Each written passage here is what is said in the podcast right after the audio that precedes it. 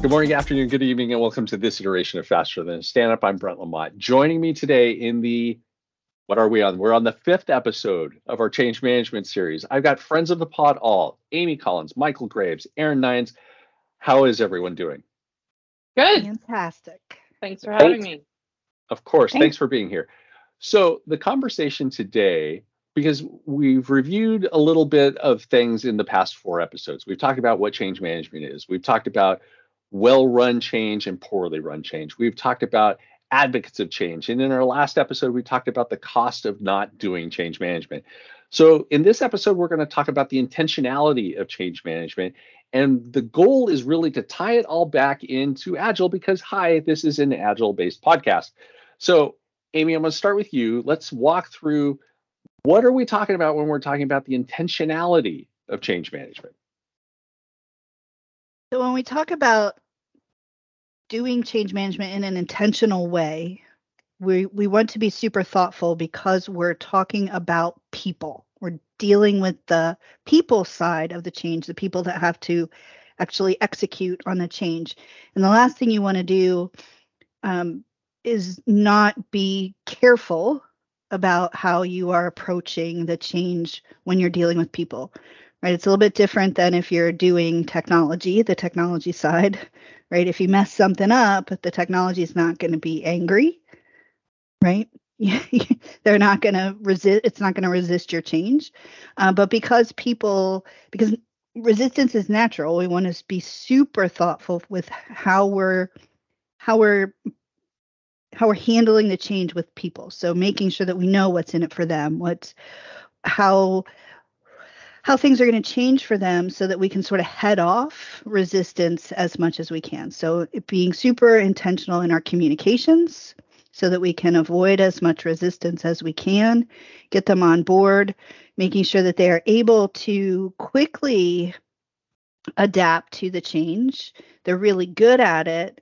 Um, and and there's they're using it in a faster way so that we can we can drive sort of the six the completion of the change or get it to that point where it's sort of everyday everyday happenings whatever the change may be.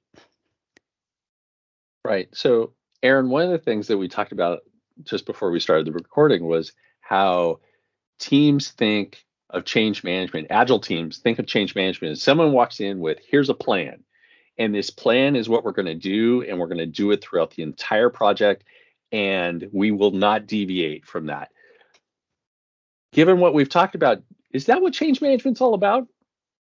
No i think it's um, completely agile and adapting as you go. So even as you do one communication and you learn new people that need to be on your distribution list or you do one brown bag and realize that you have someone in the group that should teach on the topic or um, things like that that you learn along the way uh, become part of your change management for whatever change you are doing um, and you need to put those in uh, as you go rather than having a set plan at the beginning and i'm going to add on to that brent so Please. that change management you could actually do on a sprint cadence. You could put thing in your backlog where you're saying for these next two weeks we are going to do X, and then you do a retrospective at the end of those two weeks of how that change management went, how it was received, and then put the new one in your backlog for the next sprint, so that you really have that intentional cadence of doing some change management mm-hmm. and understanding your audience and you know it's just part of your backlog then as part of a cadence and right now, I can tell you there are people who whose ears just went. Yep. Because it's like, wait, what? You can do this on a sprint cadence? Who is this Michael Graves and how do I talk to you? Because seriously, it is the I think that's the that's the whole piece about agility is that a lot of times people just go, look, agile is agile and project management is project management, and never the two shall meet. And if anyone who has heard this podcast over four plus seasons has figured out by now, that's not true. that's not right? true. So, Amy, we've we've talked about how it all ties together.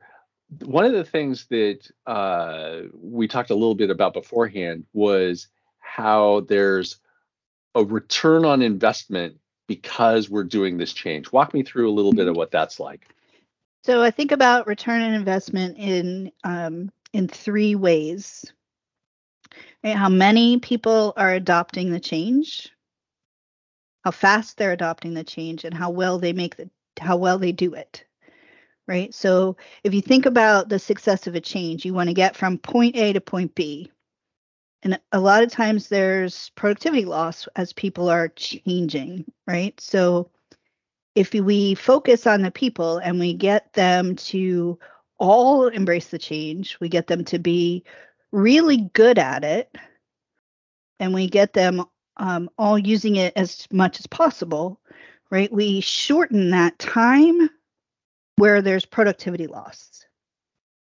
So we just see a faster return on our investment because we've focused on the people and they're doing it well, they're all doing it and they're doing it fast. Like it's, the change is happening fast.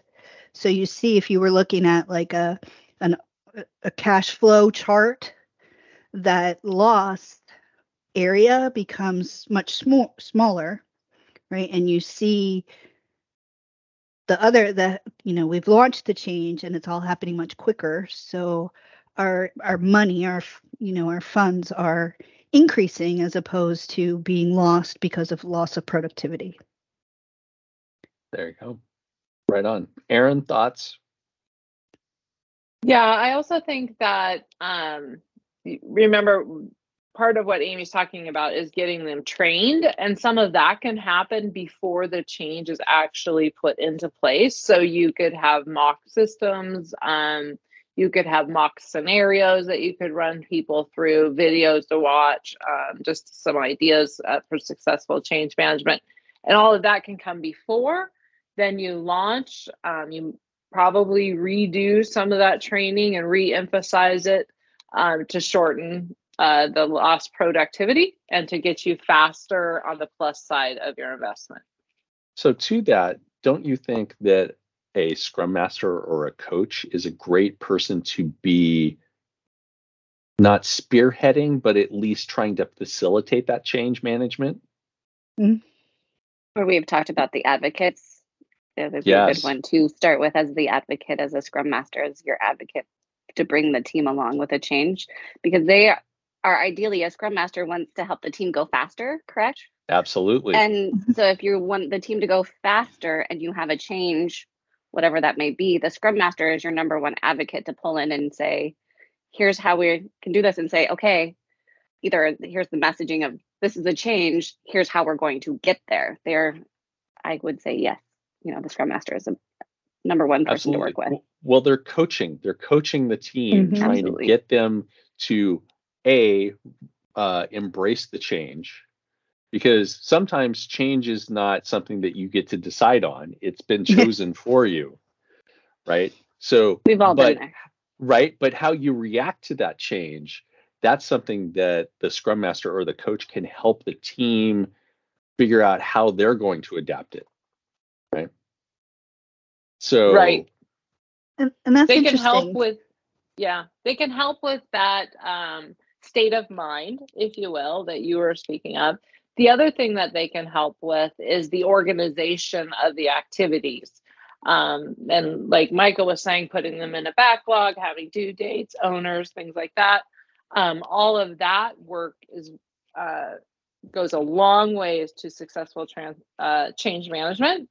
Um, so I think that they're also in the right place to help with that organization. And see, what I would say to that is that actually a good coach or scrum master has empowered the team to do it on their own so that mm-hmm. they're not the mm-hmm. ones. Because one of the big fallacies about being a coach or being a scrum master is that you are the person who organizes all the activities. No, you're at you're allowing the team to do it themselves. You're trying to coach them up so that they can do it themselves. Isn't that mm-hmm. kind of the whole point of agile is sort of self-governing Yay! people on the teams, right? I learned mm-hmm. a thing or mm-hmm. two. yeah, but see that I think I think that's one of the challenges that you run into is that teams start to rely on the scrum master or the coach to be that person who does that thing so that we can be changing, right? So that we can do all of that. And it's like if you've done your job right as a coach, as a scrum master, as a facilitator, your job is to uh, help Equip the team them. understand that we all we all do it. Mm-hmm. So it's interesting. I think it would be beneficial to Scrum Masters to get some change management education, but just so they are aware of the pieces and parts. But it's exactly. not exclusively their respons- responsibility, was that whole word, right?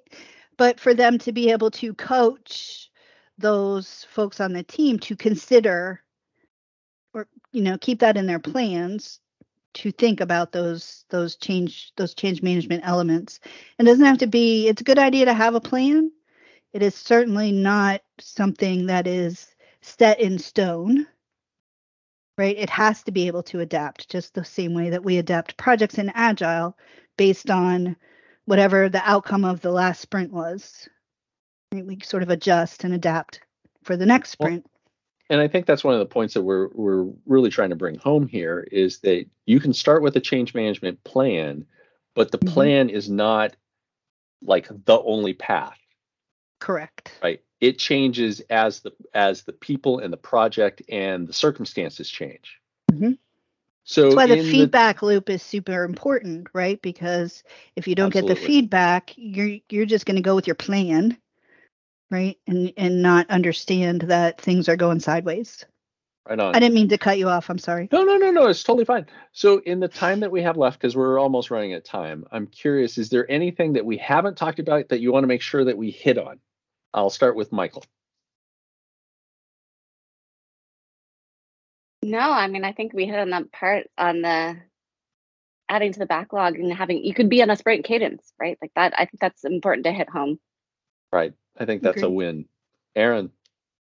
I think that uh, when we talk about this, we also want to drive home utilizing some of the tools that you do analysis as to where you are right now um, and helps you define the steps moving forward, perhaps in the next sprint or in the next two sprints.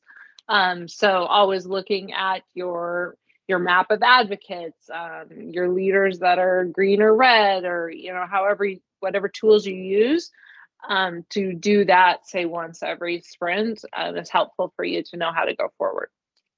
Right on, Amy. Yeah. I think I've spoken enough, but um, but no, I agree with with Aaron and, and Michael that the, these are the important things. Understanding that it doesn't have to be this set in stone plan, and it has to be able to be a little bit fluid in adjusting to what is what is happening with the rest of the project. Right on. All right. I think that's a good place for us to end on this iteration. So until the next time, I'm Brent. I'm Amy. I'm Erin. And I'm Michael. Until the next iteration, give us a five star rating at your podcast provider. Shoot us an email at info at fasterthanastandup.com or you can find us on Twitter at faster fasterstandup. Thanks for listening. And that was Faster Than a Stand Up.